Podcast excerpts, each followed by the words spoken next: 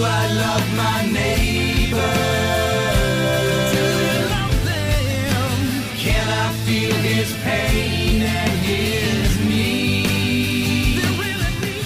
Welcome to Freedom to Choose from Just As I Am Ministries, a nonprofit providing hope to those caught in the devastation of addiction or who are searching for a better way to live. In this series, Parables and Object Lessons, you'll learn how and why Jesus used the physical world to introduce the spiritual world to his disciples and how the laws of nature relate to the Bible. Rich and Susan Collenberg are a husband and wife team who found freedom over two decades ago from their out of control lives of drug addiction and alcoholism. Now, here's Rich and Susan with solutions for freedom on Freedom to Choose. Hello, everyone. My name is Rich Collenberg, And my name is Susan Collenberg. and we'd like to welcome you once again to Freedom to Choose Parables and Object Lessons. And this is program number 36 for your reference. And once again, as you know, you can go on our website and get all of our archived archived programs. And uh, this one again is program number 36 in the series Parables and Object And Lessons. there's also some resources there that you can request as well. Tell us about those resources. Well, we have several workbooks that are available. Um, one is called Clean, and it's specifically about addiction recovery, but it seems to help a lot of people in many different areas of life. And then the second workbook is Could It Be This um, Simple A Way Out of Your Prison? And that is all about your brain science and how the goal is for God to come in and, and create a new creation in our heart. And so it kind of gives um, a scientific and yet a biblical basis for how those changes can occur and how we can work in concert with God to help those changes occur in a more better way. Oh, okay. And uh, well, before we get started, uh, Susan, would you like, like to open the program with a word of prayer, please? Yes. Loving Father in heaven, thank you so much for um, your um, the life that you've given to each individual here that's listening and to Rich and I as well. And um, as we go through and we um, talk about uh, the vineyard, that you would um, help us to um, talk about principles that are are in our everyday life and how we how God desires us to um, to approach life and principles and to help us to change and to be better people. And we thank you for your spirit in Jesus' name. Amen. Amen. And yes, so last time we we uh, we looked at the rich young ruler, and this time we're going to look at the laborers and the vineyard. And be, you know what? Before we get going, I kind of wanted to. I, something kind of caught my eye here in my notes. Last time we talked about God's grace and the Ten Commandments and how the Ten Commandments are a teaching tool to teach us to become loving people. And the other day I was on the way to on my way to work and and I'm, I was praying. I was talking to God. I was asking Him, you know, why am I? I don't know if you've ever done this or not. Maybe I'm just weird, but I'm asking God, God, why am I praying? Aren't you already doing everything in your power? hmm and and I, you know, and I'm just because I, I know I'm not going to change your mind. You know everything and every. So why? am- And and and and I about thirty seconds later, get this little whisper. You know how it goes, and it's this. Prayers for you, Rich. It doesn't bring me down to your level. It brings you up to my level. Right. And prayer is for you because I'm tr- prayer is a teaching tool also. Mm-hmm. It teaches when I'm praying for someone, I'm now becoming involved in their life. I'm becoming involved in them. And, and you're not involved in your own In, life. up in my head. I'm not up in my head with nine radio stations going on, criticizing everybody because it's what I do really or, good, or, you know. trying to find a way out or whatever. Right. Yeah, trying to manipulate my own way out of my own messes, right? So that teaching tool not only um, puts us in harmony with heaven and the way heaven works, it changes us. Well, and I think too is I think that it can make your senses and your awareness even um, become a little bit sharper and more bright, if that's the right phrase to use, because as you think upon things, you become in that way. So if right. you're if you're praying for someone, then you you're going to be someone who is looking for um, the best for another person instead of preying on them, P R E Y, Right. um, and preying on their, you know, getting down on them, then you become a person who wants to get down on people instead of, you know, trying to uplift someone. Then you're going to become a person that's an uplifter instead Right. of somebody that pushes someone down. But down. if you think about it, how God's reality works, I can't love my neighbor unless I know my neighbor. Right. And I can't know my neighbor unless I get involved with my neighbor. Mm-hmm. And I can't get involved with my I don't have the drive to get involved with my neighbor unless I'm praying for my neighbor. Well- that that's how his grace works. Right. And then as as I think that we as we participate in that process, it goes beyond even those people that you, we may consider our neighbor or within our circle. We become, you know, those changed people that God desires us to be, and therefore we become um, people that are healing in other people, even though we may not be close to them. You know, we begin treating people Oh, the, the ripple way effect. right exactly that changes our whole character Yeah.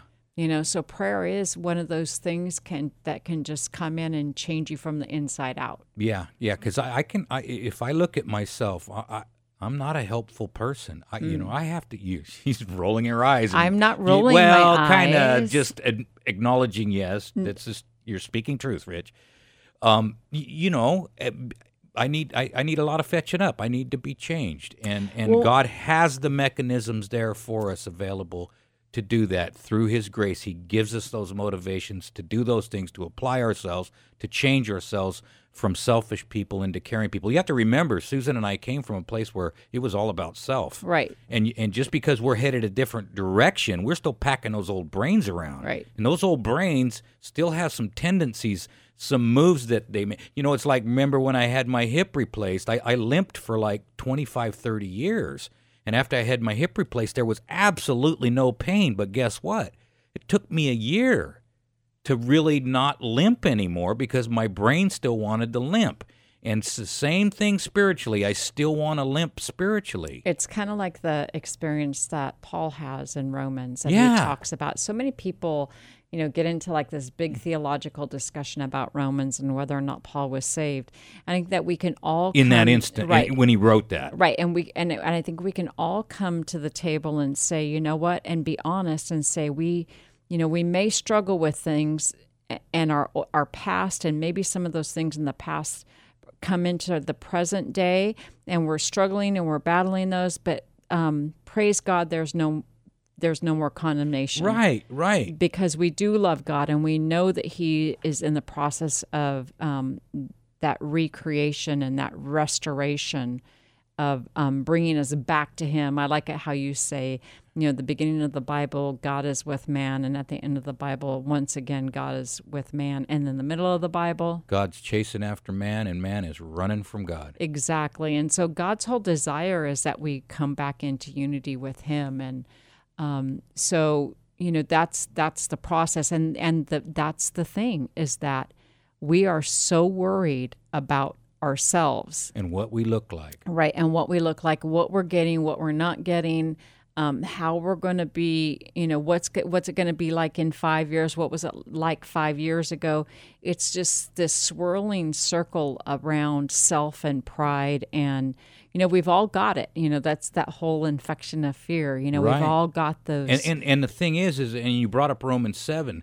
It's the residual effects of living a life selfish, and that's what Right. Paul is talking about in Romans seven. He's still dealing with those relig- these residual effects of a life of sin, those brain connections that are still there and very strong. And so when he wants to do good, there's something in him that does wrong, Right. And he doesn't want to do that, and says, "What God's?" It's like going to the doctor and you, you know the doctor's not going to condemn you because your arm is taking three weeks to heal rather than two weeks or you know your broken arm he doesn't condemn you for that so we have a lot of healing to do god's not condemning us for that healing process mm-hmm. of making those decisions that change our brain and strengthen other con- other neural pathways that are no longer selfish Right. He desires us to continue to come back to that perfect pattern, and that perfect pattern is the life of, of, of Christ.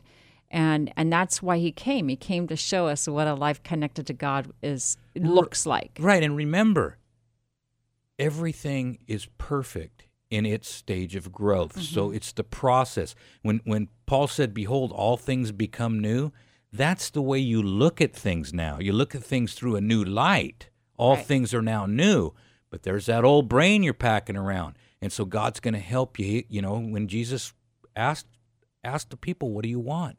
Do you want to be made well?" "Yes, I want to be made well." "Okay, can help you with Right. that." We grow into that um, that that likeness. Yeah. Yeah. First, we're babes in Christ, and then we grow up into salvation. We grow up, Paul says. Right. And that growing up is painful sometimes. And it's you know what that's a, the blessing. Let's go back to the Bible as a whole. Is that's the blessing is to look back at the Bible and to see, you know, that we that you know God gives the good, the bad, and the ugly in the Bible, just as a reference to say this is these are what my people look like. And- yeah. These are my people. You know, yes, David was a scoundrel Yeah. and a murderer and an adulterer and everything, but he he They're still my came people. to me. He Yeah. came to me and desired to be healed, and he was. yeah. You know, and, And you e- can look at e- Paul and Even Peter. Right. I mean, you know, you could look at the you look at the process of of Jesus eradicating the pride in Peter and the and that, that that horrible thing Peter had to go through right at the end when he denied Jesus, you know, and then he had to wait because Jesus wasn't around and the sadness he must have gone through and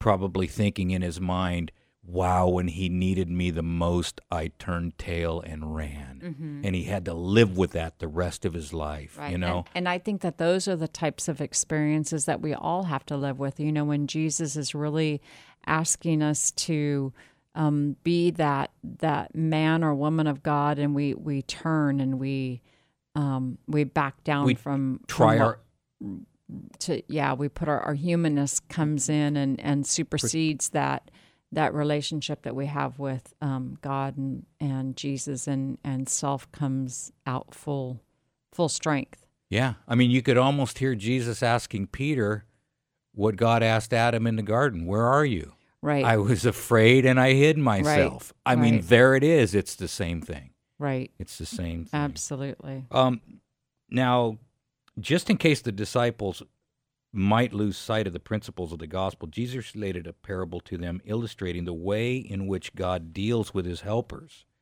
and the spirit in which is, he wishes them or us to work for him. So this is the parable. Yeah, we we're going to get to the parable Fine, now, we're fi- folks. we're finally at the parable. We're at the parable now. The kingdom of heaven, Jesus said, is like unto a man that is a householder, which went out early in the morning to hire laborers into his vineyard. It was the custom for men who were looking for a job to wait in the marketplaces, and that's where employers went to find the servants. The man in the parable goes out at different hours of the day to hire the workmen.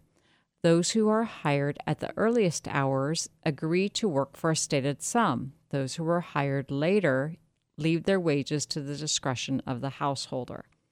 So when evening had come, the Lord of the vineyard said unto his steward, Call the laborers and give them their their pay, beginning from the first to unto the last.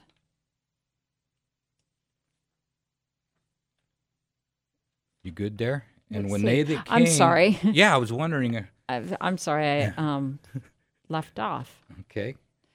Um, so when evening, let's see, where I'm at? And- And, then they came and they were hired about, and when they came that were hired about the 11th hour, they received every man one penny.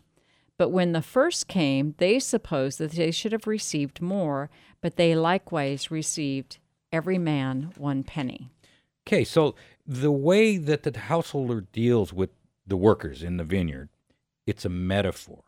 It's a metaphor the way for the way that God deals with with us as human beings. Now remember, God's ways are not our ways. So let's dive into the principle behind the parable. In business employment, compensation is given according to the work that's accomplished. The laborer expects to be paid only that which he earns. But in the parable, Jesus was illustrating the principles of his kingdom, of the heavenly kingdom, a kingdom that's not of this world. Right, because God isn't regulated by human standards. The Lord says, My thoughts are not your thoughts, neither are my ways your ways.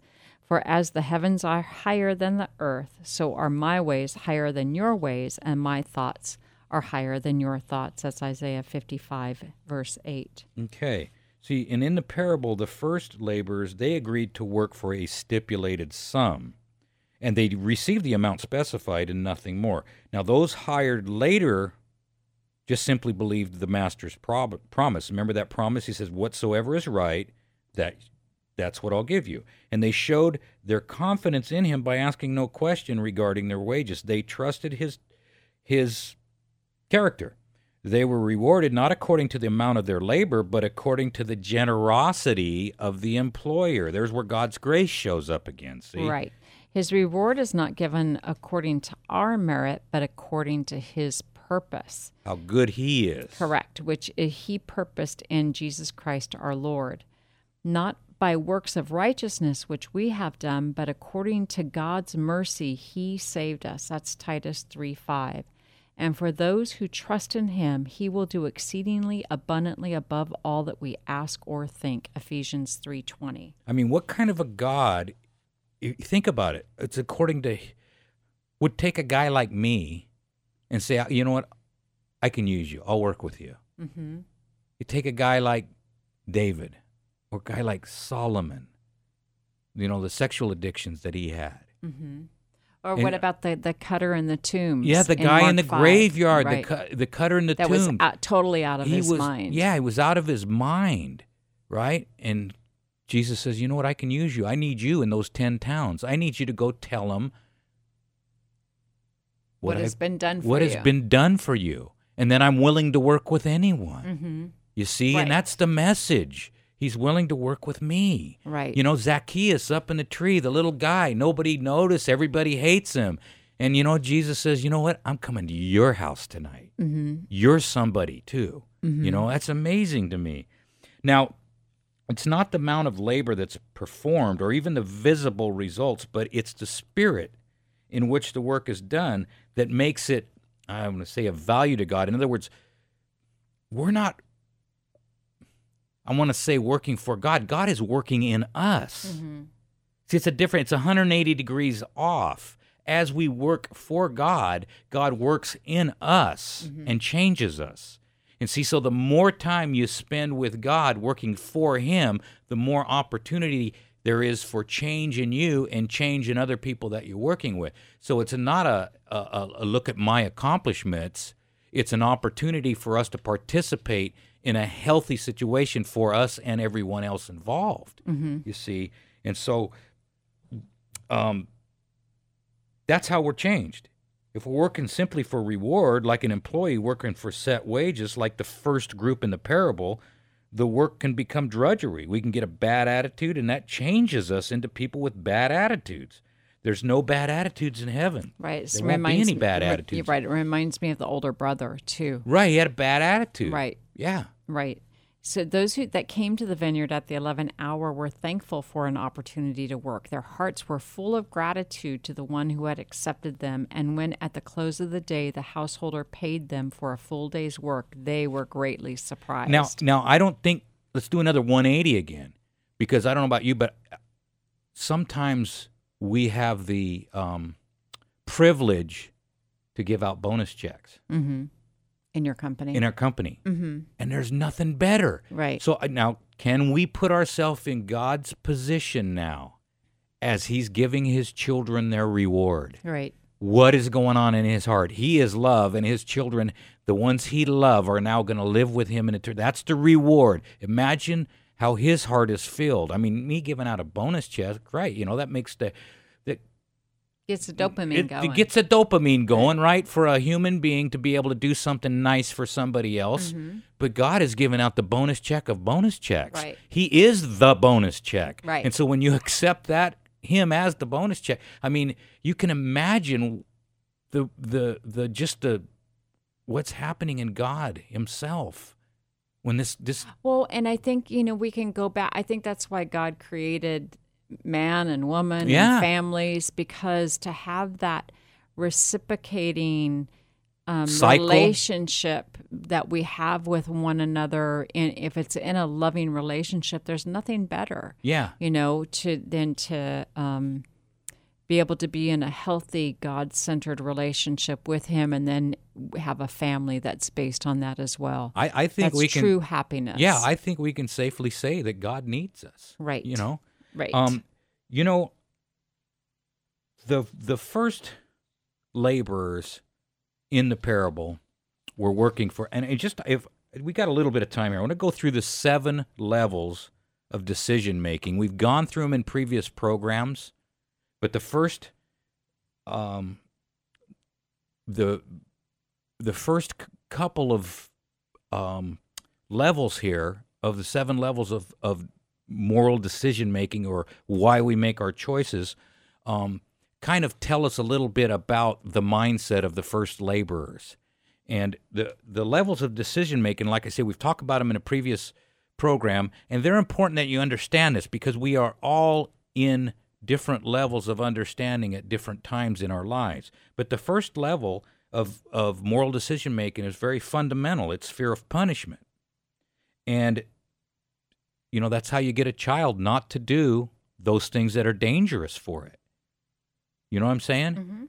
Um, if you don't do, if you do this, I'll swat you on the bottom. And fear of punishment will help the child to make that decision. What's the next one, Susan? Hope for reward. Hope for reward. Okay, hope for reward is the second level. So you promise somebody something, and that is where that is the level that the first laborers were at in the parable. Hope for reward. They were working for the reward. What's the next one, Susan? Everyone else is doing it. Okay, so the group is doing it. Everybody else is doing it, so that must make it okay. And so we'll base our decisions on the fact that just be, kind of like a social pressure. Thing, social you know? pressure thing. Yeah, yeah. Oh, you don't have you don't have these new pants on. You need to get them because everybody else has got them. You know. What's the next one? Uh, it's a law. It's a law. We don't agree with it. We don't disagree with it. All we know is it's a law, so we keep the law because it's a law.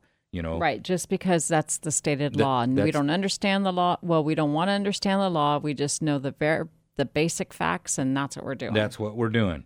Okay, what's number five? What's love, love for others. Okay, now we're getting into another area love for others. Okay, that's a different kind of motivation. What's the next one?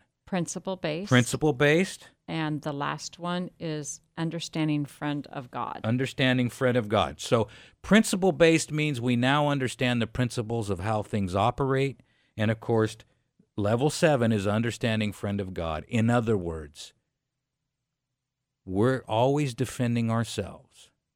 We need to be able to walk across the courtroom and defend those that we are not in harmony with and see their side of the story because remember, there's three sides to every story our side, God's side, and the other side. There's always three sides. And so, understanding friend of God now sees everyone as God sees them. And so that, so you see these set. The, well, and I think they see that we can see that bigger picture as well. Is that it's not it's not just the immediate um, outcome of something. That sometimes things happen and there's a greater principle involved Mm-hmm. than what we really understand. And so to to always be willing to kind of take a back seat because we don't know what's what's happening in the future. Right. And I think that's what God, God, uh, expects from us. Right. So I'm going to run through them again real quick. Level one is fear of punishment. Level two is a hope for reward. These, in other words, these are what motivate us. Level three is everyone else is doing it, and level four is it's a law. So these first four need external pressure or external motivation in order to get someone to make a quote unquote right decision. Mm-hmm. Levels five through seven love for others, principle based living, and understanding friend of God, those levels there are those that's an inside job. Right. And only God can put that there. Right. They're doing right because it is right. They're doing right because it is right. They're doing God's will because they understand God's goals. They're they understand those higher principles of life. no longer operating on selfishness, operating on what's best for others. And this is where God wants to take us and where God wants to get us. Get us. And and everything is if we can treat everything as a teaching tool, and a learning process that God is trying to make us healthy. A refining process. a refining process, if you will. I would like to say uh, a way to make us healthier. Absolutely. Yeah, I want to be healthy, and with health between the ears comes peace, peace with God. Absolutely. And we're going to wrap it up. Remember, folks, there's only two ways to live your life. One is like nothing's a miracle, the other is like everything is a miracle, and you have the freedom to choose.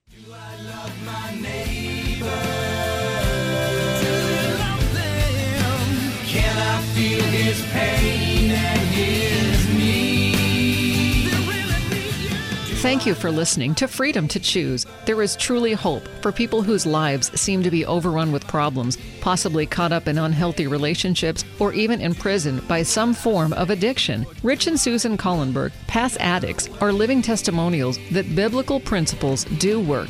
They've authored resources available to move those you love toward freedom. If you'd like to order the Addiction Recovery Workbook, Seven Steps to Freedom, or the book, Could It Be This Simple? The Way Out of Your Prison, please call 916 645 1297 or justasiamministries.com. As a nonprofit, they're supported by people like you. 916 645 1297 or justasiamministries.com. Thank you for listening, and remember, you can do all things through Christ who strengthens you.